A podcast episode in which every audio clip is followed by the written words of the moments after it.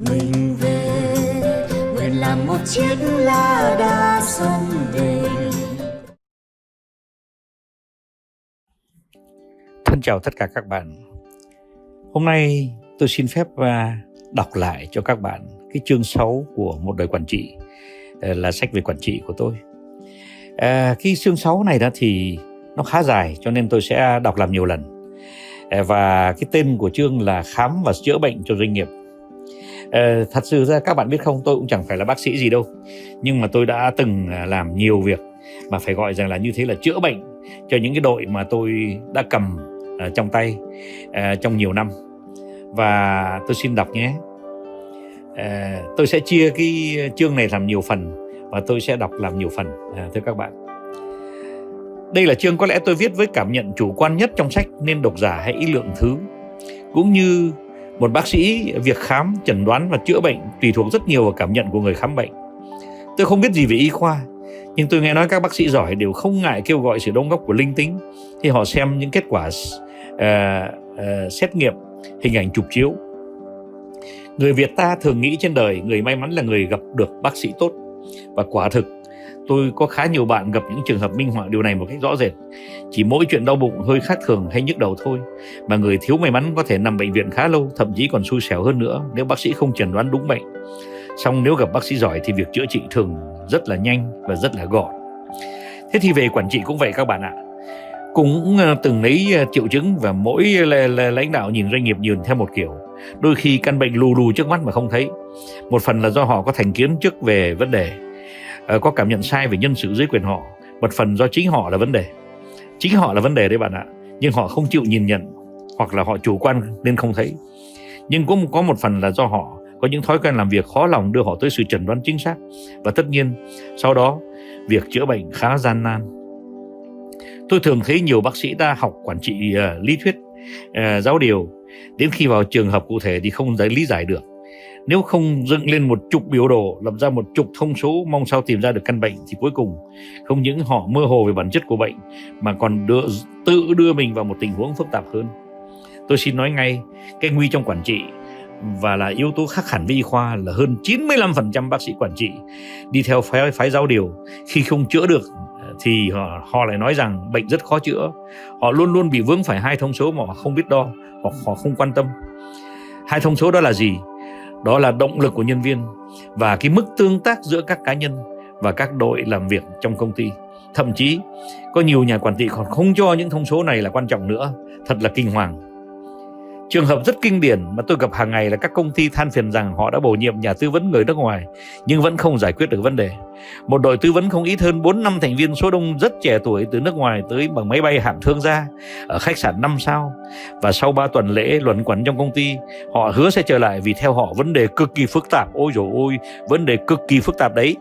Và sau 3-4 hồi làm việc như vậy, tốn hơn cả triệu đô la, họ khẳng định là công ty phải làm đủ các thủ tục để đo.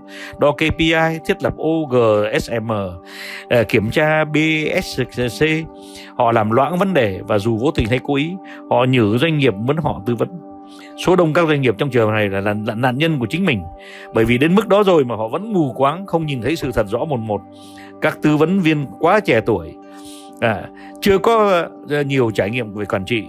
Dù họ có thể có kinh nghiệm về việc dùng các phần mềm ngay sếp của họ nhiều khi cũng chưa bao giờ có kinh nghiệm quản trị thực sự. Và thế là họ giống hết kiểu bác sĩ chưa gặp bệnh nhân lần nào chưa kịp nghe tim đập đo huyết áp. Người bệnh đã bắt người uh, ta đi thử thử máu tổng thể chụp scanner trước khi khám. Nhìn một cách tổng quát việc khám bệnh doanh nghiệp là việc rất khó bởi vì quản trị là một bộ môn rất là mới xuất hiện được vài chục năm trở lại đây thôi. Nên thực sự bước vào chưa bước vào thời kỳ mà mọi chuyên gia đồng nhất và chia sẻ kinh nghiệm rộng rãi. Quản trị một doanh nghiệp là đo và tăng cường sức khỏe cho một tập thể. Bệnh doanh nghiệp không có virus bạn ạ, và cũng không có vi khuẩn. Tất nhiên là thuốc cũng không có. Bệnh nhân trong kinh doanh hay nói dối nói dối với nhà tư vấn đã đành, nói dối với nhân viên đôi đôi khi họ còn dối lòng ngay cả với chính mình nữa trước khi có những triệu chứng tài chính thảm hại, bệnh của doanh nghiệp trước hết là một loại bệnh tâm thần. Bác sĩ doanh nghiệp tha hồ đoán mò. Bệnh quản trị không may mắn như bên y khoa, không có một thầy thuốc huyền thoại như là Hippocrates, với cái tên đã gắn vào lời tuyên thệ của tất cả các bác sĩ mới ra trường. Hippocrates tượng trưng cho đạo đức trong về việc hành nghề y, cho sự tận tụy vị tha. Còn bên thương trường thì nói đến đạo đức vị tha, ai nghe cũng cười vỡ bụng. Thực ra đối với những ai từng quản trị nhiều năm nhiều loại doanh nghiệp khác nhau tại nhiều nước khác nhau việc đoán bệnh công ty không khó đến thế. Vì may mắn thay là những bệnh quản trị ít số ít hơn số bệnh của ngành y rất nhiều. Virus bên quản trị ít hơn 10 đơn vị trong khi bên y khoa có hàng trăm hàng ngàn cái virus. Những bác sĩ doanh nghiệp nào có một cặp mắt lão luyện thì chỉ cần liếc mắt vào công ty, đọc báo cáo hàng năm và đi chơi, tham quan công ty một buổi chiều là biết tìm đâu ra con vi trùng làm rối cả công ty rồi. Cái khó trong căn bệnh doanh nghiệp nằm ở chỗ chữa trị. Khi biết rõ bệnh tình rồi thì lại không ai có thuốc. Y khoa có thuốc kháng sinh, có thuốc điều hòa nhịp tim, huyết áp. Doanh nghiệp không có thuốc để uống, do đó rất cần sự tham gia của người có kinh nghiệm quản trị thực sự. Trong những trang tới, tôi sẽ kể ra một số chứng bệnh tôi thường gặp và gợi ý giải pháp. Tôi sẽ dành riêng một chương khác cho sách của sách để nói về những căn bệnh liên quan đến lãnh đạo và những lỗi về quản trị. Bệnh mà lớn đầu tiên là bệnh thiếu động lực. Trong các bệnh doanh nghiệp thì ở, ở doanh nghiệp thì bệnh này phổ biến nhất bạn ạ. Chẳng ai lại không có một hay nhiều giai đoạn trong cuộc đời nghề nghiệp thấy mình mất động lực dù nhiều hay ít.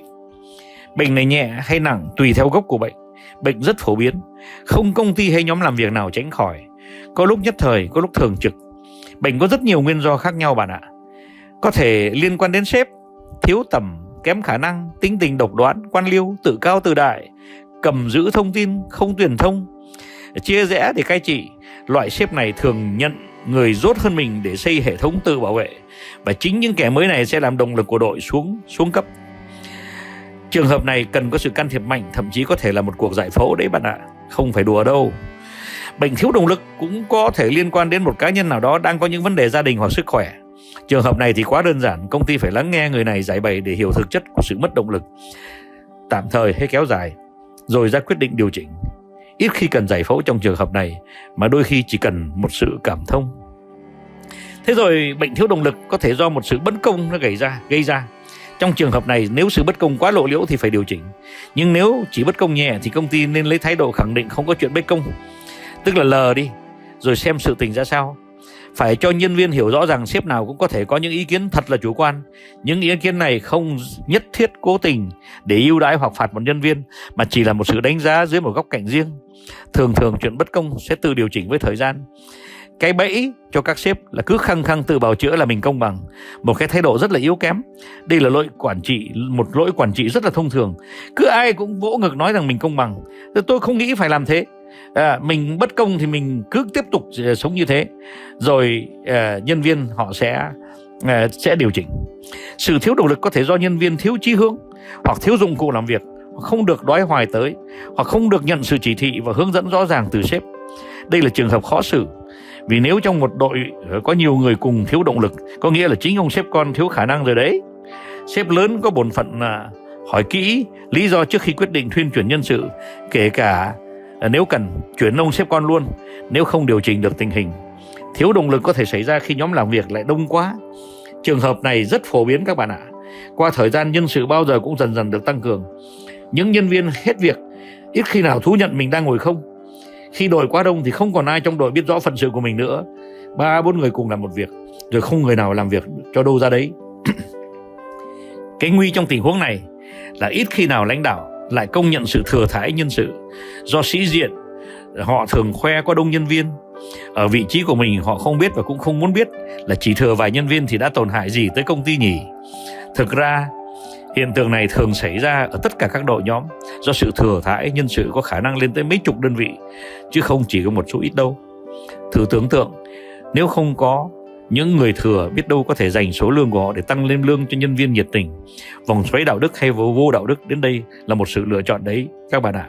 Riêng tôi luôn luôn chọn hướng cấu trúc đội thiếu nhân viên và tôi khuyên bạn nên làm như tôi Đối với tôi, những nhân viên thật bận việc luôn luôn thỏa mãn trong công việc vì đơn giản chẳng có ai trong đội tranh việc của ai và tôi cũng tin rằng nhân viên được công nhận sẽ có năng năng lượng bất bằng hai hay ba người.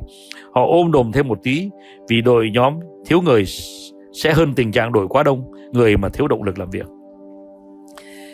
Bệnh thiếu động lực phải được coi là trầm trọng khi số đông nhân viên ở trong tình trạng làm việc cho xong hay than thở với đồng nghiệp rồi cứ trách cứ sếp, tránh việc khó thậm chí cả việc dễ chỉ bám lấy chuyện thường nhật để gọi là cho có việc hết sức tranh tương tránh tương tác với đồng nghiệp, việc nào cũng làm chậm nhất có thể, rồi đến khi ngay cả sếp trực tiếp của họ cũng bị lây triệu chứng này thì chuyện đã trầm trọng lắm rồi đấy bạn ạ.